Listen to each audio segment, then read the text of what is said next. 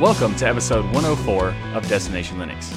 This is a podcast of opinions made up of four of the smartest minds ever to discuss their passion for Linux on Destination Linux. I'm Michael, and with me today are my three post- podcasting peeps. Zeb, how are you doing this week? I'm doing very well, thank you, Michael. Hope you're well too. Absolutely. I'm, I'm doing stupendous. And uh, Ryan, how are you? Cheerio. Cheerio. Okay, sure. and our good friend Noah, how are you doing?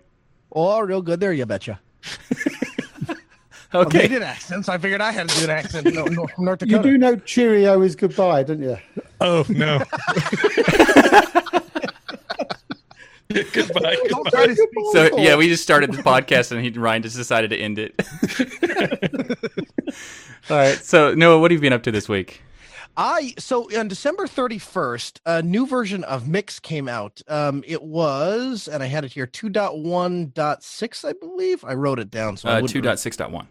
2.6.1. That's what I said. I just making sure that Exactly. you were paying attention. Exactly. So December 31st, 2.1.6, like I said, came out. And uh, and uh, we actually purchased brand new hardware to run it on because um, as, a, as kind of a side gig, I do DJing for weddings and events and stuff like that. And uh, there were some pretty cool features that had come out with it, and they've they've come out with some new, uh, not I, I don't want to say themes, but like skins. And so it presents the information to you a little bit differently.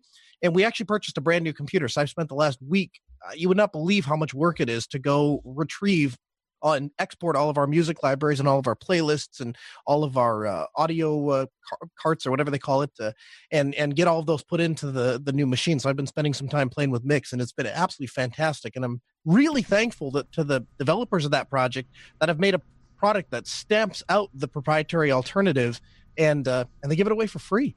Yeah, That's awesome. it's pretty cool. It's it's got a lot of cool things that I tried to play with and have no idea what they do. Put it on auto DJ. Push that button and just watch it roll. I can totally Yeah. do that. Mhm. It's kind of like me on a keyboard where they have the demo mode and then you just kind of push some buttons to make it. Yeah, that would be me. Exactly. So Zeb, what's new with you? Um, I'd like to start off by saying I do not suffer from hepatitis. Okay, so it's got nothing to do with anything. Hepatitis. It's not I, just because I tried three distros this week. It's neither Wow. nor there. So um, I tried Linux Mint, Umix OS, and Tux Linux. Now I can talk about them now, or I can talk about them later in the show. But basically, next. Wow. None of them. None of them are anything. I mean, Linux Mint is Linux Mint. That's It where I'm surprised. Like you don't like Yeah. that? I don't like Linux Mint. No, I would recommend it for someone new to Linux to come in and get used to it. But it's just, it's just there. It's Mint. It's just really okay. Next, But that's so doesn't- unfair. It's such a great. I mean, it's as stable as an Ubuntu or anything else. I It's- mean, it's based on it, so it's. It, the fact that I would give it to a new user is testament that it's it is a brilliant um, distribution. it was just boring for for you. For you, you're just Yeah. like, well, okay, Yeah. all right. They have a nice and new Unix design though, this so there's new that. Unity thing, and it just completely blew up. I mean, the dark one can tell you how, what what a bad time I had it. I then tried to reinstall it again, and it was fine, except I can't get rid of the controls on the left hand side of the screen. I can't get rid of the fact that it puts three bars along the top of every single monitor. It's just hmm. not for me. Sorry. So Interesting. Yeah, well, U- That's what I've been up to this week. Unity's actually quite good, and it's just, it's sad they should make it off Plasma. Anyway, so Ryan, what have you been doing this week? So I set up a fund, a GoFundMe for Zeb to bring him to America. Right, we're going to bring him to America. We're going to bring him to Southeast Linux Fest, which is probably going to be sometime in June. Mm-hmm. And you know, we want to get him a flight and, of course, a hotel room. So that is out there, and people are already donating to it. And believe me, we're going to use all of our patron funds and things that we can to add on top of that. But we want to get him here. I do want to explain and just be very transparent of why this is going to cost us, you know, a lot of money, to, obviously, for an international flight to get Zeb there. Um, but now the expenses have increased because Zeb sent me a document called Zeb's travel requirements. So I just Yeah. want to go through this so people kind of understand. Uh, a first class flight uh, he wants with two seats booked and unlimited alcohol. So I- thought that was a little unfair. But a variety pack of biscuits, not cookies, in his Mhm. private dressing room. And he put not that American crap tea you all pass off as tea, but proper English tea, fresh brewed every hour. So that's going to cost a little bit of money there. Right. Um, for entertainment, he wants 007, Austin Powers, and Mr. Bean movies in Laserdisc format, which I thought was a little weird. and then two large batons with the British flag on them. So know that your You money know is going towards all of that. You know, there's some you- listener out there that shut the podcast off and they were like, "Pff, to heck with those guys, wasting money on stuff like that. But yeah, I've done enough jokes that there's somebody out there that just took that all seriously. It's quite possible, you- but uh, I mean, we did forget one important thing. That was the bowl What's of that? M and M's, where the the all, all it's just brown M and M's. You got to pick out every other color. And Marmite. Marmite. Yeah, yeah. That, well, it's it's Marmite flavored M and M's. That's the point. Marmite. and and and and what's what's the what's the bail conditions for unruly behaviour and using bad language? Because I'm obviously going to say something that I'm not meant to say because it's in America, and I'm going to be talking about going on an elevator or the sidewalk. We're going to help you out. Yeah, we'll, here. we'll we'll just like we'll just correct Yeah. you every time you speak. You speak and say something. I'll come straight out of the Don't- airport and get done for jaywalking. just don't don't blow any of your own trumpets when you get Yeah, up the, when you get exactly. the plane. Exactly. Because uh, in, in the UK, the first thing you do is you come out of the airport and you dodge traffic to get to the car park. Well, I understand That's if you do that in America, you get nicked. Yeah, they don't want you to do it. There's cer- there's certain Really? places you're you're allowed to walk at a certain time because otherwise they have like a like Oh. they're tra- directing traffic for the cars and the We're gonna make Oh. up all kinds of rules that I- aren't true just to laugh at you. I was gonna say, I, I guess that is. I guess technically it would be jaywalking, but everybody does it, especially at airports. Yeah. Well, uh, uh, that's a joke, of course. Zeb's not requiring any of that. We're going to send him basically in the cargo on in the cheapest plane we can find that may or may not get him there. But that is serious we do have a GoFundMe page there. So please go out there and check that out. And on top of that, I have a brand new Team Red certified laptop with the Ryzen 5 2500U and Vega 8 graphics built in. I absolutely love it. It's sitting behind there under a magazine, so nobody can get a sneak peek of the model or what it is because it'll be on my channel. But let me tell you something, it's blazing fast and the first fully Team Red laptop I've ever had. So, really excited to unveil that to people. Nice. So Nice. y- are you saying it is in the background right now? It is there under a magazine. Oh, It's well, that's hidden. cheating. It's That's cheating. very, I was going to zoom in in thin. the editing. It's like this particular laptop. so this episode of Destination Linux is sponsored by DigitalOcean. And DigitalOcean offers the simplest, most developer-friendly cloud platform. It's optimized to make managing, scaling apps easy with an intuitive API, multiple storage options, integrated firewalls, load balancers, and much more. You can get all of this stuff and world-class customer support for as low as $5 per month or you could use their flexible pricing structure for only 7.7 cents per hour. That's seven tenths of one cent per hour. And they also have uh, 2,000 cloud agnostic tutorials you could check out to be like keep up to date with the new things in this very software, languages, frameworks, all kinds of things. And you can get started with DigitalOcean for uh, oh, with a cr- free credit of $100 that you can do so, and you get started by going to do.co slash dl that's do.co slash dl and You know, I was thinking about this recently because I was doing those classes where I'm learning a lot of more details within Linux for the Linux Essential courses and things like that. A lot of the util- utilizing a lot of tools and commands and things that I don't necessarily want to run on my main machine because I'm afraid it could mess something up until I fully understand it. And I was thinking back to my journey in Linux, and one of the first things I did is I booted up a Digital Ocean server so that I could go in there and play because I kept hearing about it. And so I booted one up and I would go in there and I'd play with terminal commands because it's so easy just to wipe it and add something new back. So Yeah. uh, I suggest if you're out there, because a lot of people in our Telegram group were saying that they were really interested in the fact that I was doing the training and the Linux Essential courses and asking about which one I was doing and that type of thing. It would be a really good idea to spin up a Digital Ocean droplet here, especially with this credit. Uh, you get $100 credit there so that you could practice a lot of these commands and things in an environment where the worst case scenario, you could just delete the droplet, add a new one back, and boom, you're right back in business. yeah that's a great point um, we're also thinking about like doing some uh, uh, modifications to our workflow using some droplets and one of the things that we're going to do is uh, replace our collaborative editing thing with something like etherpad where we can like self-host a etherpad instance and have like a, a nice uh, you know op- Thank God we're going away from Google Docs. Yes. Oh my God.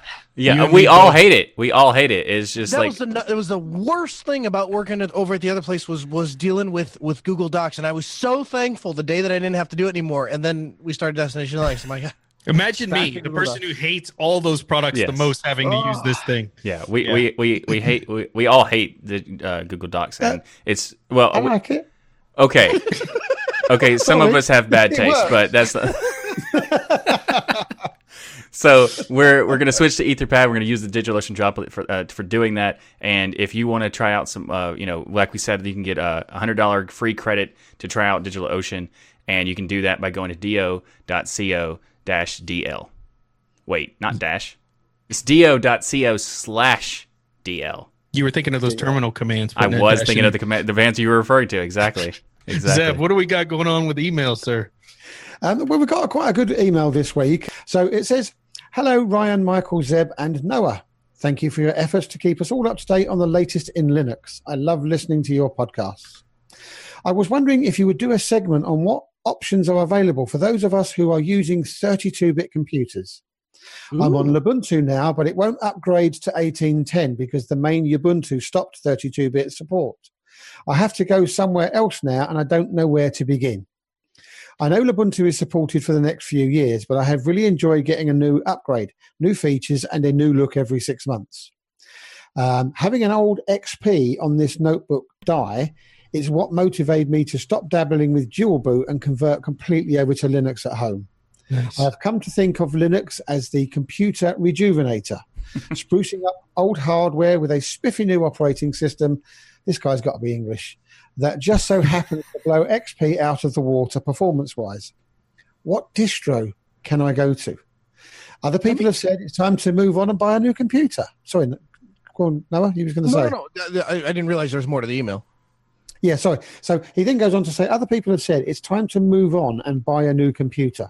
But I would rather continue to use this old reliable machine as it still works fine for my minimal requirements, such as email, surfing the net, and watching the occasional movie on DVD. If you could have a segment with some guidance as to what distros you would recommend for 32 bit computers from the XP era, that would be great. Doesn't have to be Ubuntu based. What would you recommend? And he goes on to finish with Thanks again for the great podcast. I have a tab for your website coming up automatically on my phone.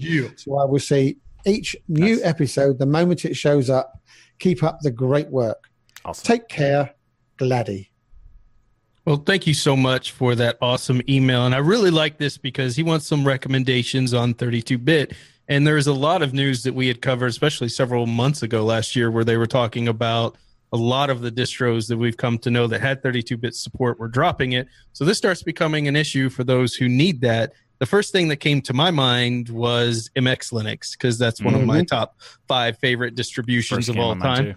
And so I reached out to Dolphin and just said, Hey, before I recommend it, do you have any plans to drop MX in the future? And he said, Absolutely not. As long as it keeps getting supported on Debian, he's going to keep supporting it as well. So MX Linux, I think, is a great option that's just absolutely gorgeous and modern uh, that runs on 32 bit modern feeling uh, desktop environment. Yeah, I mean, Mhm. I, I agree. I think that uh, it's going to be interesting to see if the other distributions that are, you know, that they're Ubuntu based that have 32-bit still, if they're going to abandon 32-bit as well. Because if they don't have the team, like they don't have the, the Ubuntu team making the making it possible to easily do the 32-bit, will they? You know, just kind of abandon it or, or whatever. Uh, it's cur- I'm curious to see what happens, but I, I think the MX was the was the first one that popped in my head too. Even when you were, were reading the email in the show, I was like MX Linux. That's what we're going. That's what I would go with.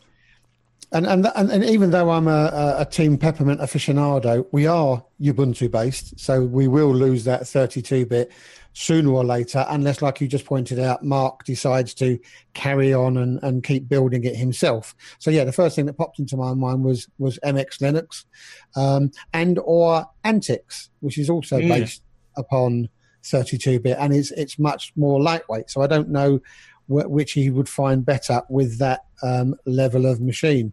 Now, being as you're an Arch user, um, they don't do 32 bit anymore. Or? No, they No, killed 32 bit like a year That's ago. That's not true. Arch has 32-bit. they don't have a 32 bit ISO. They have 32 bit applications. Didn't know that. Right.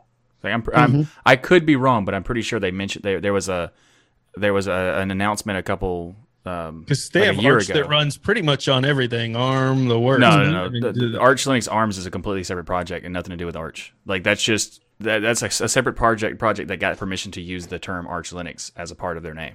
So like th- that's just a totally different thing. But the Arch, um, the the Arch main project had 32-bit, and they announced I.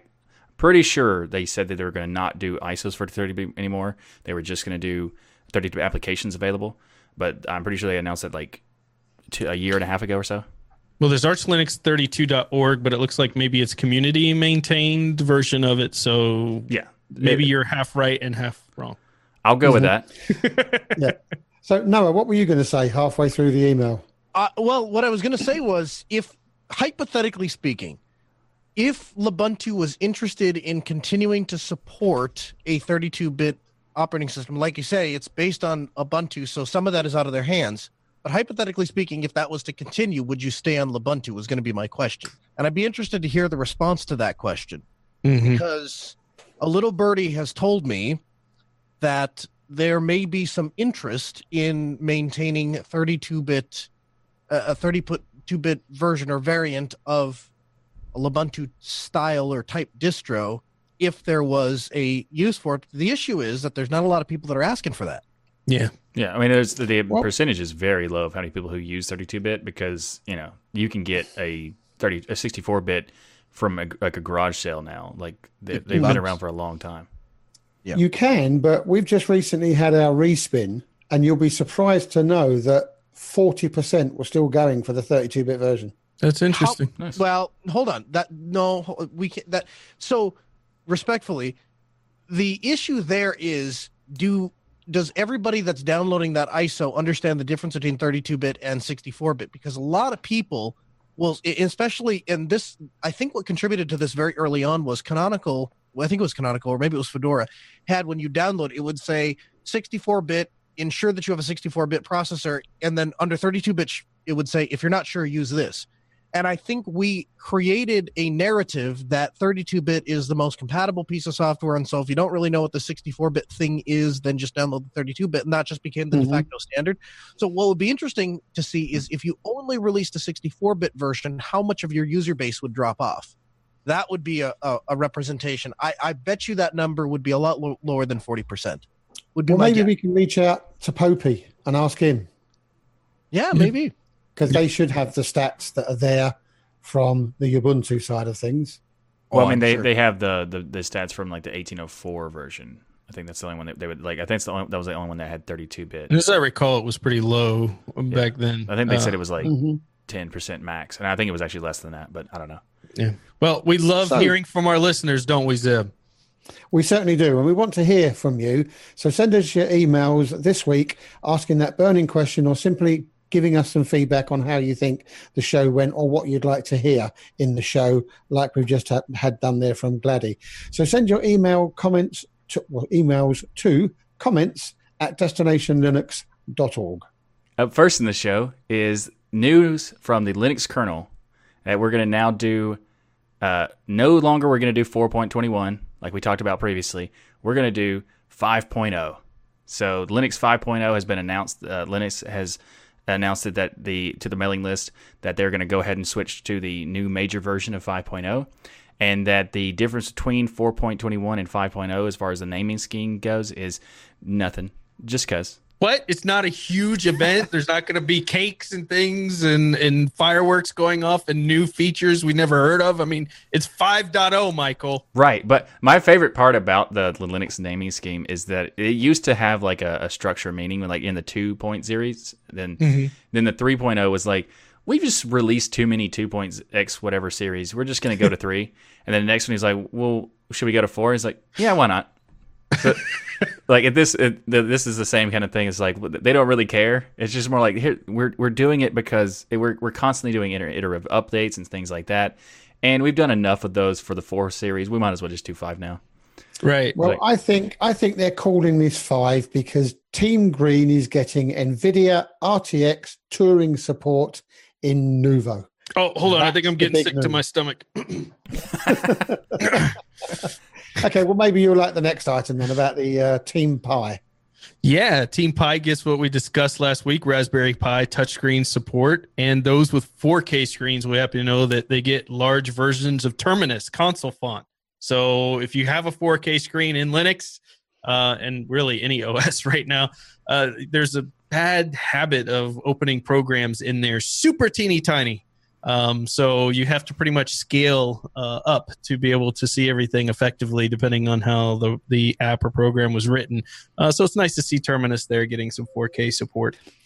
But it's, it's really strange because they say it's it's easier to read. Don't you just go in and edit the settings on Terminus and put it at 16 point anyway? Well, the idea is that you wouldn't have to. Yeah. Yeah. Ah, okay. Yeah, because it was it's built in the kernel by default to have like a, a larger version, so you don't have to worry about that. And they would then automatically realize you're on 4K and present that, or it's automatically going to be like that. So if you want a normal monitor, you're going to have Fisher Price text.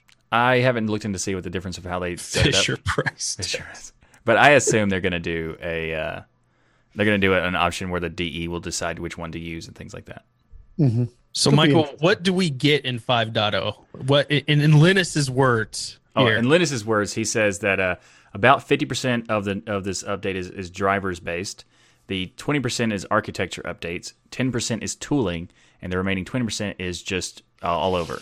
So there's documentation, networking, file systems, uh, core code, and m- a bunch more. And he says uh, another particular. Any, nothing in particular stands out, although I do like seeing somehow ancient, some of the ancient drivers are being put out to pasture. It's like and then he puts cough ISDN cough, and I thought that was so funny his message. I did not realize there was any sort of continual development on ISDN or things that supported ISDN. yeah, Yeah. Well, the, the, it's the, the whole thing about the kernel is like they always have like these these architectures and stuff that they've been ha- or drivers they've had for like a long time, and then they they'll drop the support for it, and then people will go, "What is that?" So there's like Yeah. they dropped like eight different architectures in the kernel like uh, six months ago or something, and most of them had most people had never heard of all any of the eight. So like this one is like is more of a how is this even still a thing? Because uh, can you even get an ISDN network anymore? I don't know. Yeah. Well, by the way, I use Arch, and Arch already got 4.20 just released a few weeks ago uh, after the Linux kernel was released. Got Oh, it only a few weeks after. So if you want to test out the new 5.0 with all of its architecture and driver support, probably want to run Arch. Just saying. Okay, But then. also, Before I move on, can I just point out how awesome the Linux community is? I just got a message from the uh, Lubuntu uh, uh, release manager, and he said that they have actually carved out the infrastructure for i386, and they are more than willing to support it if there's interest in it. But right now, the download ratio is six to one, 64-bit to 386. That's Wow. why they're looking and going, ah, 32-bit is just there's Yeah. just there's declining interest. So it's not so just so we're clear, like they're willing to do the work if there's the interest out there, but you got to go download the the ISO and show them that hey, there's enough of us out here to matter because the one lone horse, you know, that's not going to be a that's not going to be a thing. Yeah. I, I didn't mean to derail the show. I just think it's cool that no, you know, that's amazing. something on the program, and all of a sudden we get the release manager like, hey, we care, we absolutely Yeah. care. They, we got our pulse on this thing. I mean, I agree. That's great. It's, it's if you have a live update, feel free to do it. Yeah, absolutely. No, that's great. So everyone go out there if you want that 32 bit to stay and show some love for it. Uh, I saw a new distro I wasn't familiar with. You guys might have seen it before, but it's Funtoo Linux, and they had a new release 1.3. Mhm. Um, if you're a fan of Gentoo, uh, you may want to check out Funtoo, as they have this new release, and apparently it was created by the Gentoo founder Daniel Robbins. Funtoo Mhm. was. Uh, he was the chief architect before leaving, and it looks like in about 2009 that he released this. So it's been out there for quite a while.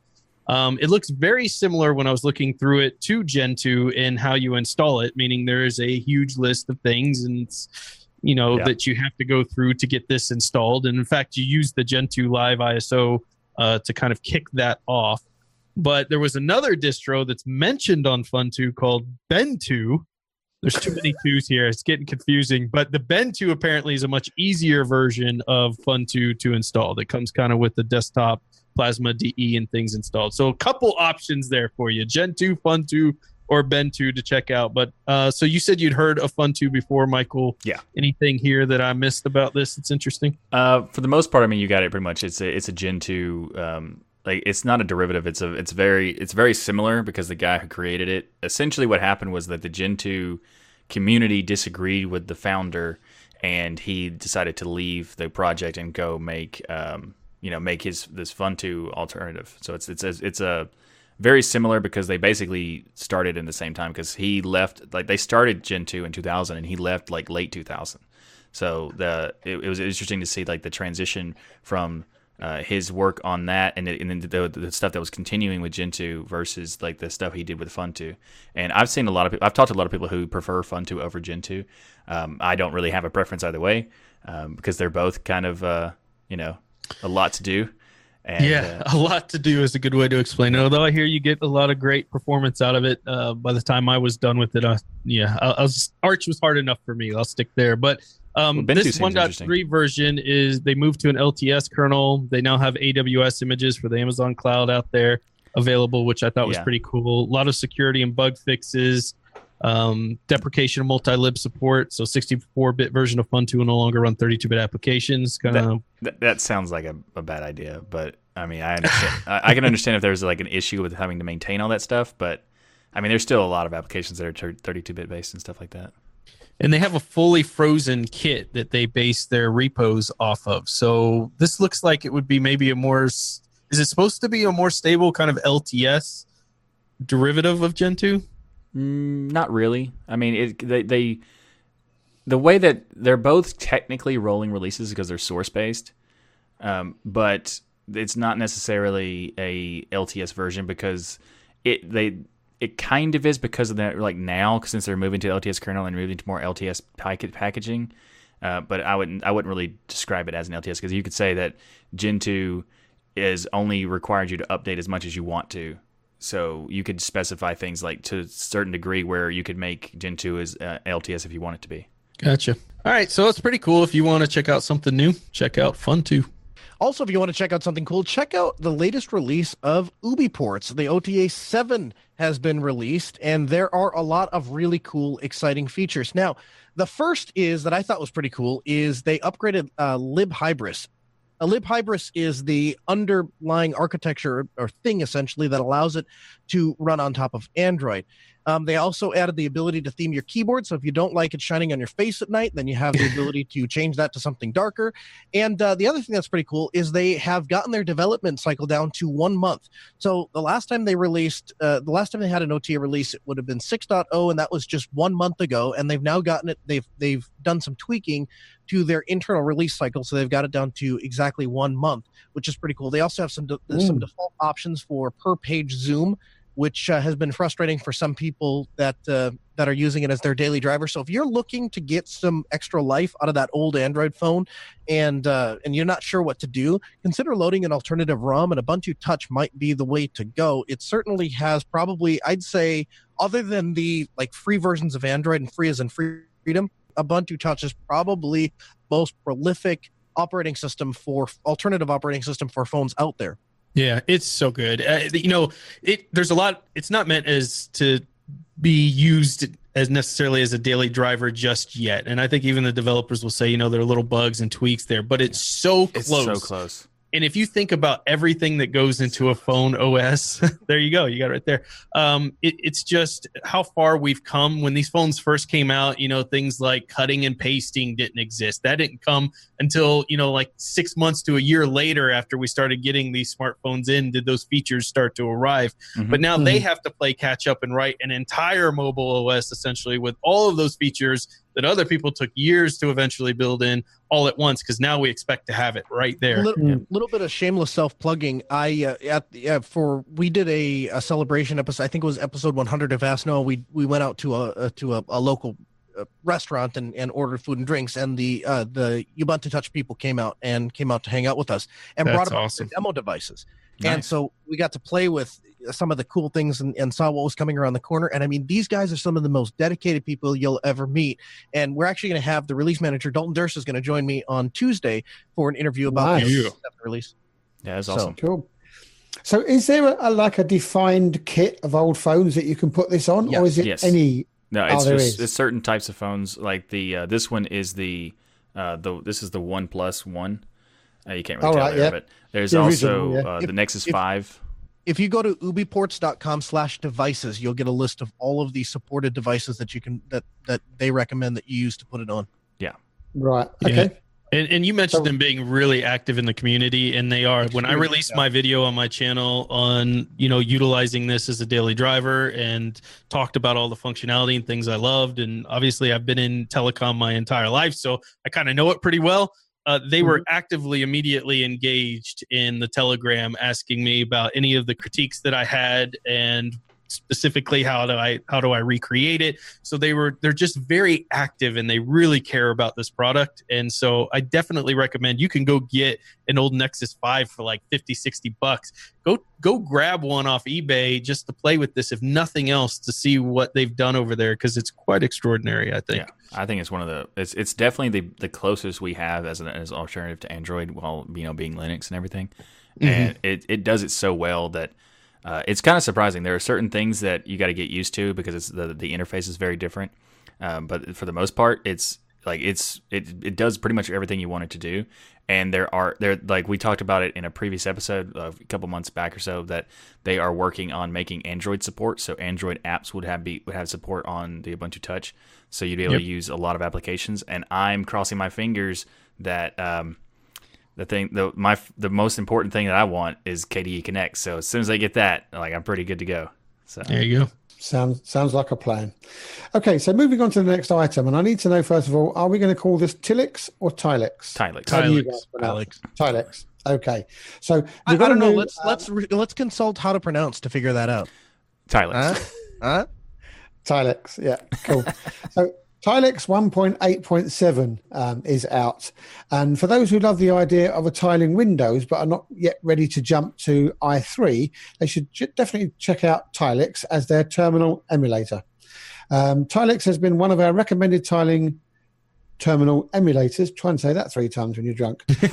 Destination Linux show in the past, and it has now got a brand new release in 1.8 seven, 1.8.7. So anybody who uses this, um, what's what's good and great about it? What's what's why should we change from XFCE terminal, let's say for argument's sake? the the tiling it really is the tiling so if you you know one of the ways that i use this the most is say if i'm sshing into different servers that i have so if i have multiple Mhm. servers that i'm getting into i don't want to have multiple windows on your standard desktop or terminals that i'm trying to move around my screen to figure out which one's on which server and all this stuff with Tilix you basically open this one terminal emulator. You've got little button GUIs at the top where you could click open another terminal below it, open another one beside it, open another one below that. So now I have one window with four terminals in it. I can put my servers in there. You can also do theming and all kinds of other things in there. Um, it's just a really cool uh, way of kind of seeing the advantage of having tiling uh, capabilities. Um, and of course, you don't have to be an i3 prodigy to learn it. Had to throw that in there. Uh, it's very easy So to could, install it. so could you have two smaller ones at the top and a, and a slightly wider one at the bottom? Yes. Yes. So that you, yeah. Oh, okay. So that's that's pretty cool. Yeah, you can do Yep. all kinds of stuff with it. And also another thing about Tilix is that it has a built-in drop-down terminal, so you can use Tilix to both your tiling terminal and as well as a drop-down at the same time. So it, it allows you to sync your history and sessions and stuff. Um, so if you have multiple uh, tiling, but you'll have probably multiple logs and stuff for like your history, your bash history and things like that. So it, it allows you to sync it much much better. And overall, it's like Cool. it's just a nice, exp- it's a nicer experience. Like there are some other terminal emulators that have um, tiling system built into it, like Terminator. Uh, but I was going to say Terminator's yeah. one that I remember seeing. Yeah. like, yeah, tiling is pretty good. Good is that this app it also includes fixes for H- HIDPI scaling. Yeah. is good to see. Um, new memory leak fixes and other tweaks and bug resolutions. So there you have it. Tilix 1.8.7. Go fill your brains. nice. Well, an, something that's uh, uh, filling Google is deciding to fill Linux with some extra features with Chrome, and that is they're adding support for enabling the Moho video decoder. And now this was uh, added to Chrome 73, 72 for Windows users and not for Linux, but they have decided that 73 will have it, so they're basically correcting their mistake, and that's always That's nice right. to see. So sorry, I've just got to I've just got to correct Mr. Pronunciation there. Where's the H in Moho? It's Mojo. It could be. Mojo. No, like it- Austin it's like Powers. people who call it Manhal. It's Manjaro. Well, no, no, no. It could be Moho. You don't know. Did you look it up? yes, it's I can see it on the screen in front of me. Mojo. But it, uh, that's not what I meant. That's- M-O-J-O. That's not what the Mojo. listeners want. They don't want to hear a pronunciation lesson. They want to know about what Mojo is. Well, okay. so Chrome and the decoder. um, so the the Mojo video decoder it allows you to add a, a new VDA layer by allowing to use uh, GPU processing, so like uh, har- hardware enablement kind of thing. To uh, Yeah. so you fi- so we finally get hardware hardware enablement for uh, for Linux on inside the Chrome. So you can now your Chrome instance can do take up slightly less of your resources. Yeah, which is fantastic. so if you're brand new to Linux, you may be used to Chrome. Once you get used to Linux, you'll get rid of Chrome anyways Exactly. and go to Firefox, so it probably won't matter. But Right. for those who are brand new into Linux and still using that privacy invasive tool, uh, you now can do better video uh, encoding out of it. So there you go. Yeah, and as crazy it might seem, is if this was the one thing holding you back, don't don't let it do it anymore because we've got the same power and speed as that other OS. Yeah. So Yeah, exactly. there you go. Linux rocks.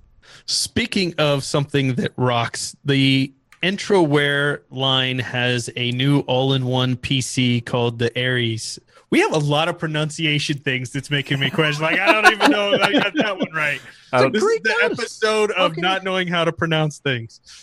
I Um, assume Ares is right because of the you know this it's, Yeah. it's spelled the same way. What's wrong with you? The Greek god It's or a god of something? war. Or Yeah, it's got Okay. war. Yeah, There you go. Yeah, yeah, you're right. You're but right. it could have been spelled. they could have spelled it a different way. Who knows? Um, in this case, I would say it's Ares. Yeah. Hey, Noah, irregardless. the Entroware is a UK based PC manufacturer and they make custom Linux systems. So they already have a special place in my heart just for that. Um, I've never had, because I've built computers my whole life, I've never had a want to have an all in one PC because generally that means proprietary. It's very hard to get in there and work on them and change things out. But that doesn't mean most people who haven't spent their life building PCs don't want that because, especially if you have a little dis- desk space, and so you can't have all these giant computers and monitors and everything sitting on. Also, it just looks classier if you have one of those sitting out, say, in the living room or other areas of your home, or if you're in an office situation again Yeah. where real estate may be an issue. They are beautiful. You can't take away from the fact that all in ones are beautiful. And I love that we have an option now in Linux to have this all in one with Entroware that they've released here. So it has some Mhm. pretty good specs here. It starts at about 739 squiddles. Is that right, Zeb? Yep, that'll do. Perfect. Okay, and it's got an eighth gen Intel Core i7 uh, to kick off up to 32 gigabytes of DDR4 and up to a two terabyte NVMe in there. Nice. Uh, the only thing I didn't like is there was no AMD version, so I'm hoping someone in Entroware mm-hmm. drops an AMD version in there because right now they just have the Intel option. So, but it looks pretty I mean- cool if you check it out. Yeah, I mean, when you think about it, it's crazy that you've just literally got a 24 inch monitor monitor in front of you that's got a Core i7 8700, 32 gig of memory, and six terabytes of storage that you've just plopped in. It's just incredible. Yeah. It would also be nice to see slightly bigger monitors as well, because 4K on that would be a bit. Mm, and that was the only thing they didn't talk about what the graphics card would be like. no, it's not a yeah, graphics. It's got that. integrated graphics. That's the problem. That was another issue I saw, Zeb. So good call out. You know, I they really should have some other options out there outside, especially when you've got such great options there for Mhm. your CPU and other things to have a dedicated GPU, uh, which would make it much more usable in say a work environment where you're doing graphical work or those type of things you want that you don't want to use an in- integrated intel gpu for that type of stuff so It'd be interesting if No, they had like um, Thunderbolt support. Then you could do like an external GPU and stuff like that. That'd be really cool. yeah Mhm. Does it? Does it Yeah. not? I, don't. I don't know if it does or not. I was just saying. I it, think it does. I just didn't want to Yeah. claim that it did or not because I didn't. I don't know. I wasn't sure. It was just. It'd be, it'd be Oh, great they if it do. did. They do offer additional displays, but they're add-on displays, not they. You don't change the main box. You can just add additional displays to it. But yeah, Hmm. I mean, if you add everything up that you can possibly put on there, you don't want to spend two thousand seven hundred pounds without a dedicated graphics card. That would be slightly crazy. Yeah. But it's a good starting point. It's really, really good. Well, I don't know how this happened. It must have been a mistake because I've got two articles in a row here, so it must be my mistake or somebody's messing with me. But this one I'm going to No, pass you off. You know to the, why we did this. We know why you put your name here so that you could get someone else's name later on in the document. It's okay. giving, up, giving up the ghost. you mean that you telling me I would rig the document so that you ended up with a pixel game? That's what you're Yes. saying. Yes. Okay, that's That is probably not true. That hard to, I was going to say that is not that hard. to- All right. Well, I'm gonna pass this off one r- real quick. But have you guys been watching the CES coverage out there? Because there's been some really cool things out there, and that's what this next section is about. Did anything in here intrigue any of you So this- besides Zeb? I, I looked up the price of the 8K TV, but here's the interesting thing. Before I looked up the price of the 8K TV, I already knew that I couldn't afford it. Mhm.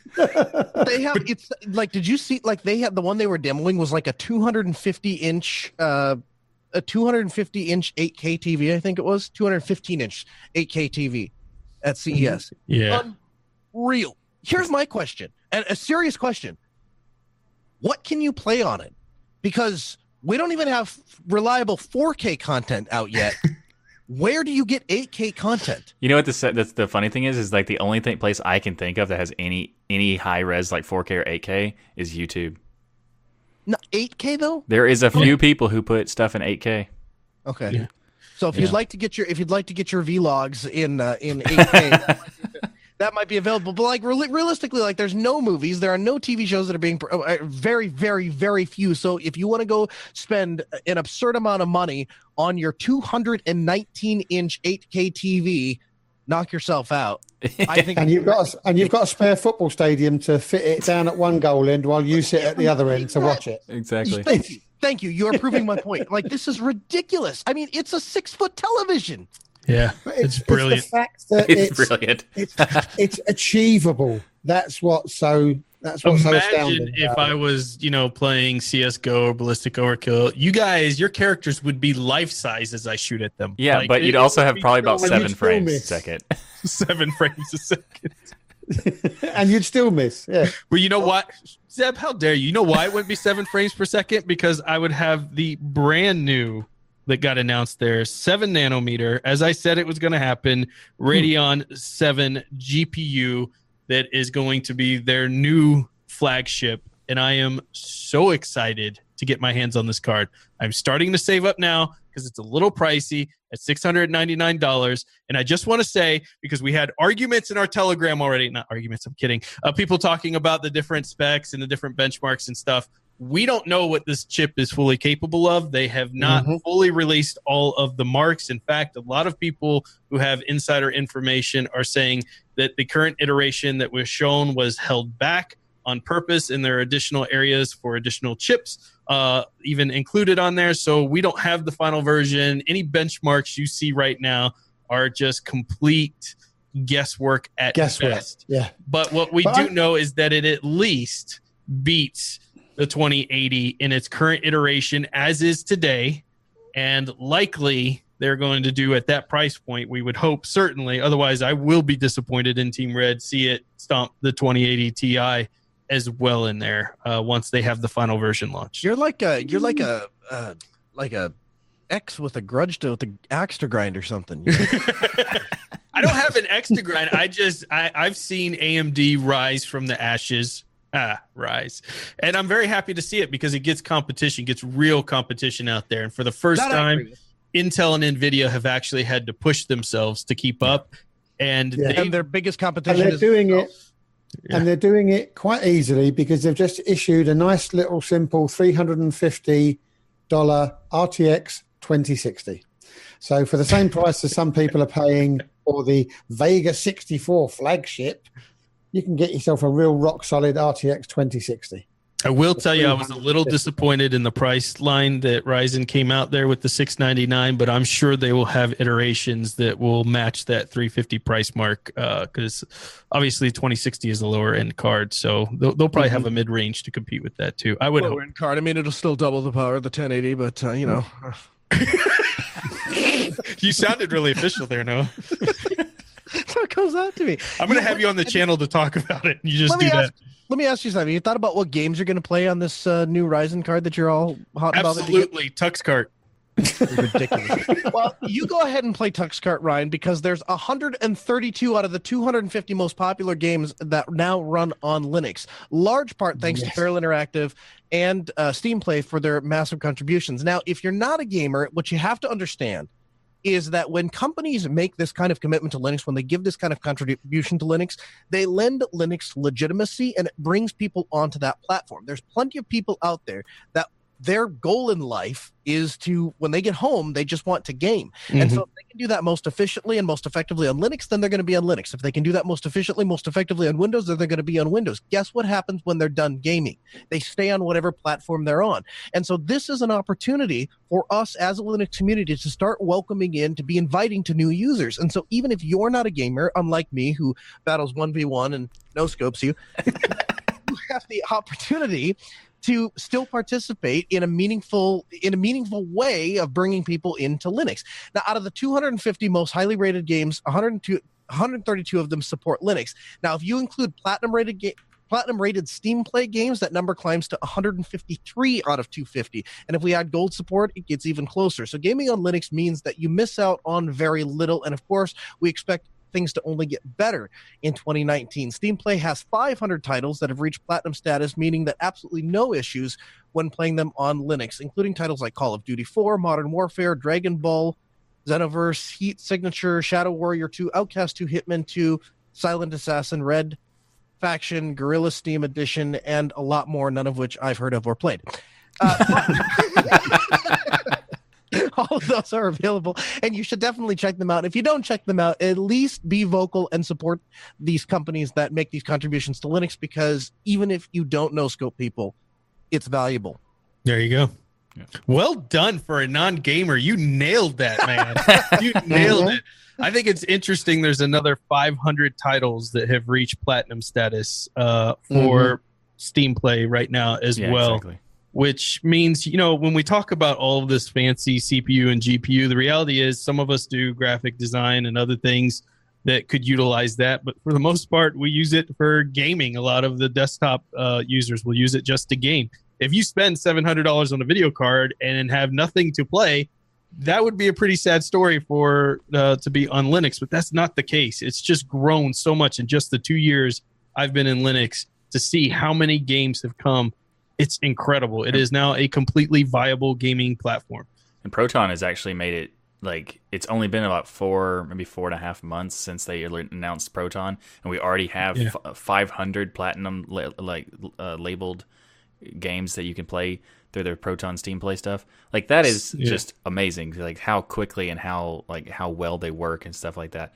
There's no way in closed source you would have had this fast of movement no that Steam has had here because No. they open source this. You have the community and Steam in there pumping out in four months 500 titles that could never run on Linux before that now can today. So I'll, I'll add just add on to that real quickly too that you also have like what what is so frustrating to a lot of us out there, particularly those of us who are Linux users, is that we have the thirty thousand foot view that that other people sometimes they're they're so up and close to the to the the Mona Lisa that they don't see the beautiful picture. They just see the individual pixels, right? When when you when you when you back out to the thirty thousand foot view and you look at everything on an equal playing field, you say, listen, if all of those games ran on Linux, guess what? We we all know from a technical perspective they would run better. The operating system is more secure, it's more stable, it's better updated, it's it's more well supported. The people that actually write the code actually care about it. They're not just taking a paycheck from some nameless company all of those things create a better ecosystem for a gaming platform to exist on. So when we look at stuff like that and we go, listen, we know if we can get there, those users are going to be happier and it's going to be a better situation for them and for the game manufacturers because their feet aren't eh, tied at the knees from Microsoft. So having that, you know, it adds a level of frustration for us that that sit up there and look at it and go, if we can get there, we know people will be happy. Just a function of getting there. Yep. Well said. Well said. Michael, what other game would you want to run on your brand new Vega 7? I I would have to agree with you and say Super Tux Kart.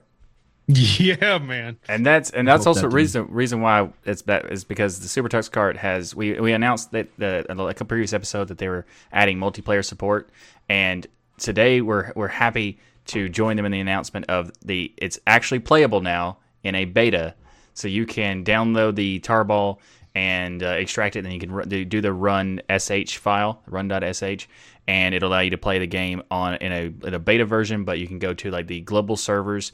You have to create an account in order to play uh, but it's it's just a basic account. You just sign up in the game and then you're good to go. And it, it works great. Uh, we actually played uh, myself ryan and dustin from ubuntu budgie played and Who won, would you uh, say? ryan cheated is what i'm saying So, so technically, what happened is that I was gonna play, and I decided to play with a controller, but the controls were really weird and funky, so I had to fix them. And then when I was ready to play with them fixed, he just left. Just to add a little context, uh, both Dustin and Michael use NVIDIA. The winner of the challenge uses AMD. Just want to throw that out there. I mean, that's technically fact, but I mean, there's there's some nuance there. Okay. That was it was ridiculously fun though. It Yeah, really it is. really It's a- good.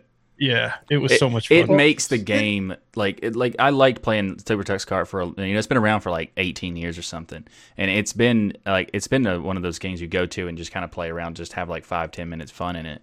Uh, but having you know the multiplayer and be able to play against people, your friends and stuff, it's it makes it so much better. Like it, it's really Yeah. great. So I'm Yep. glad to see that that's coming. Sound, sounds good. Sounds good. Okay, so now to the uh, my favourite section of the show, where I have to um, force myself to watch something that Ryan has produced for me. But in a twist to this week's show, and the fact that you can now you can now game with 132 of the 250th most played games on Linux. This thing wouldn't reach the top one million. So, apart from the fact that Liam over at Gaming on Linux loves it, next, I'm not going to do that to Linux. How dare you, Next. Deb? You cover that article right now. If I can pretend to care, you can pretend to care. I don't care. They have the cheek to charge you nine dollars ninety nine for a beta that has just got square blocks on the screen. It's woeful. I'm sorry, uh, but they. I mean, these guys are Zeb, pouring their heart that- and soul into it, right? Yeah. they they are producing something that He's people mad. will really enjoy. but it's rubbish. I'm sorry. I, actually I think This it's a problem. not for me, and this is why I should not do these types of reviews. It was funny, it was great, and you get some good comedy value. But if you really want these guys to have a chance at selling that game, Uh-huh. don't get me to review it. So save the day, Ryan, because this is woeful. I'm sorry. Well, unless listen, you're unless you're going for the the, the the the top million, then you said maybe there's a shot. Maybe. yeah. there you go. Maybe. I mean, the game is called Smith and Winston. I mean, how clever is that? Like Smith and Wesson, but Smith and Winston. And Clever out of ten. Liam from Gaming on Linux, who we would have to agree is one of the most knowledgeable on Linux Mhm. gaming out there, Yep. says that he has a blast with it. It's a twin stick shooter. It focuses on exploration. It looks very action packed and fun. And yes, it doesn't have AAA graphics, but it's not quite pixels either, Zeb. I mean, it's right in between. It doesn't even blocks. have Z graphics. Well, it ha- it it's it has like a Minecraft style uh, Yeah. visuals because it's voxel based, Yeah. and uh, voxels are actually a really interesting technology if you're wanting to learn about that. But you probably and if you're British, voxels were a crap car in the UK anyway. So you know, it's got to be, it's- that's where the analogy comes from. You'll that will only work if you're British, by the way. crap. nice. Well, So, nine yeah. dollars you could pick that up. Go check it out and play it, and let us know was Zeb right and the game is worthless, or was Liam and Das Geek right and it's awesome. So let And us we know. can't ask Linux Paul or the Dark One. No, they're just Well, as no. sad as you and Liam. Yeah. they're just as sad. All right, Michael. So- software spotlight. So next up is the software spotlight, and this is something that Zeb would perhaps he would probably find some really good uses for us. But for, well, he doesn't have hepatitis, so uh, you know, but we might we might not. But it's the uh, multi-boot USB, which you can go to multibootusb.org to find out more about it. But the, it's really cool because it allows you to have a single USB drive and install multiple uh, distros on it, so you can then you know install uh, distros to your computer with like having a variety of different. So you essentially instead of carrying around like 20 different USBs like I normally do and have a different distro for each one, you can have all on a very big uh, USB drive to make it a lot easier. And what's really cool about it is that it has the ability to remove and uninstall these distros uh, non-destructively. That's a very important yes, key. that's very cool. Yeah, so uh, it's a really it's a really good uh, software spotlight. I think Zeb would uh, he would find some pretty good uses for it.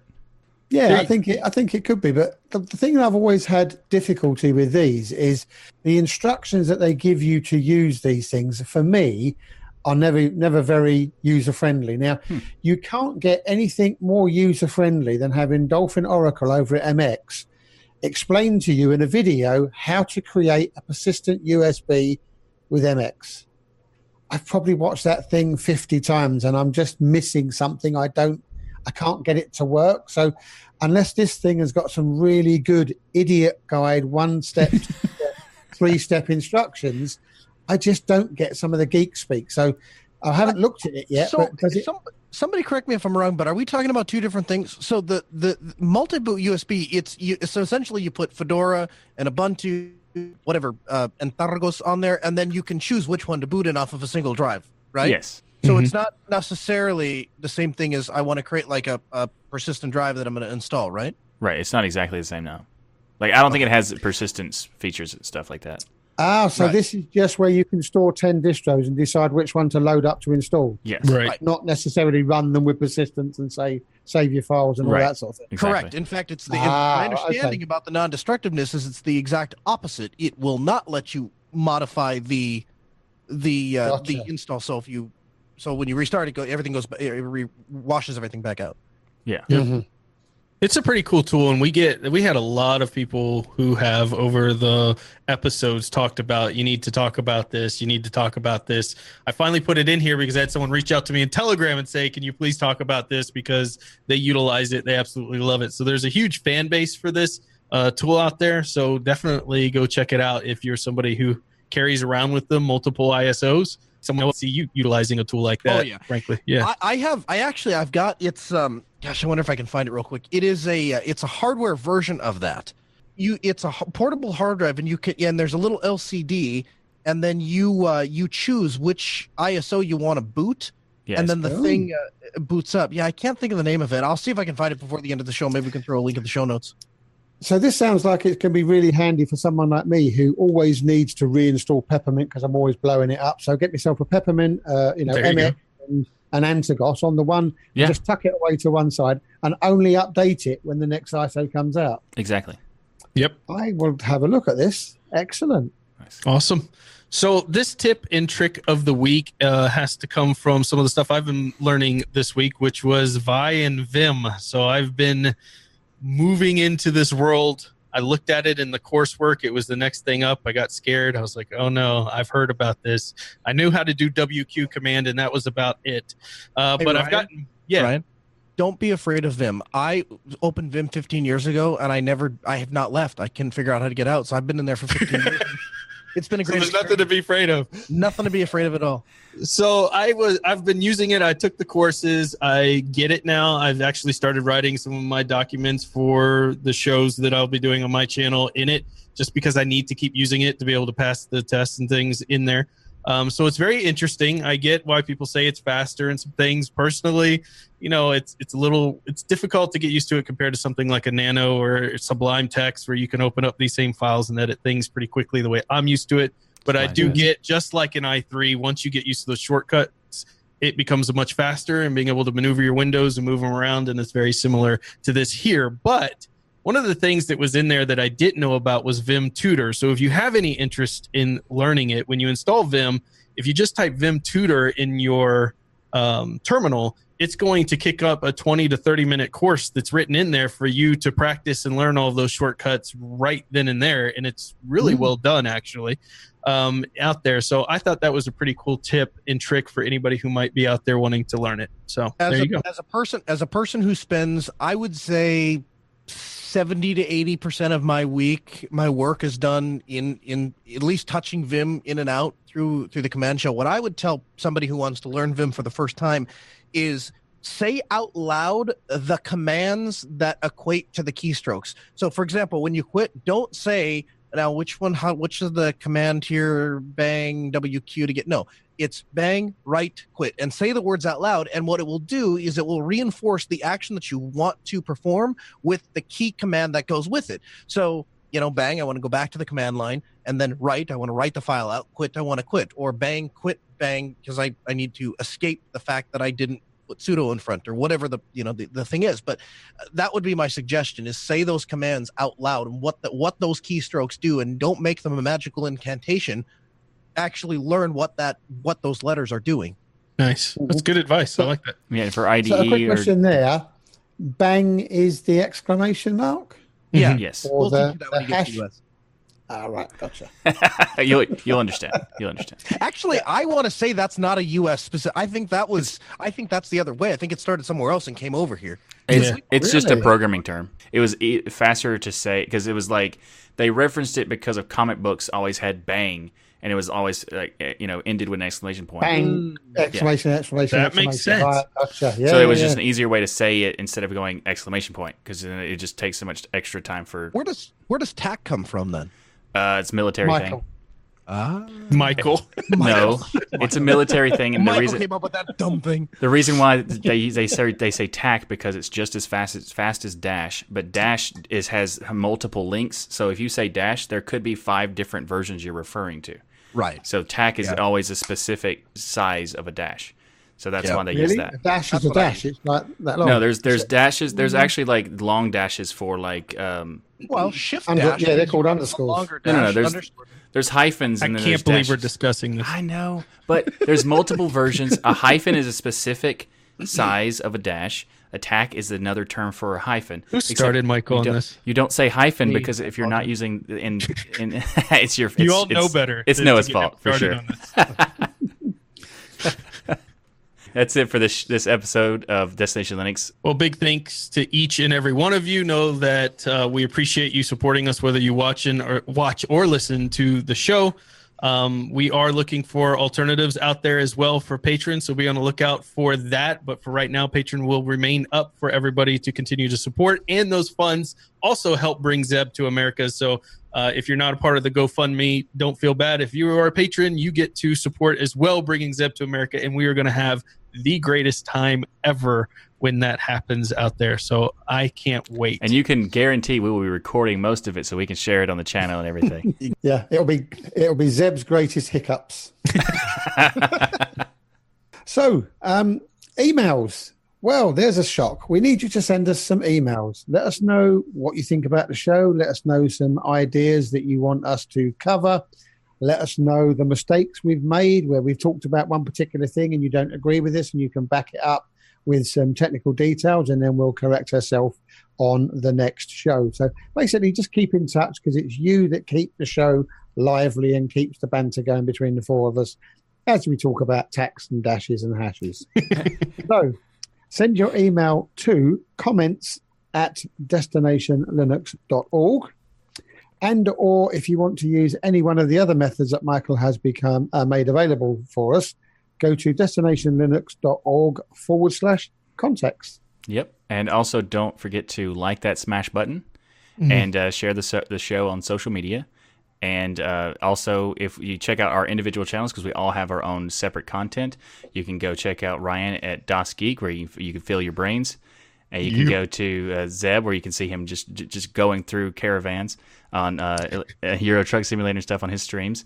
And Noah does the Ask Noah show, where you can call call in and ask Noah all kinds of different questions, typically focused on Linux business and things like that. But and also you can find out my stuff at tuxdigital.com, and you can ch- check out the Linux news show, the This Week in Linux show I do on uh, tuxdigital.com as well.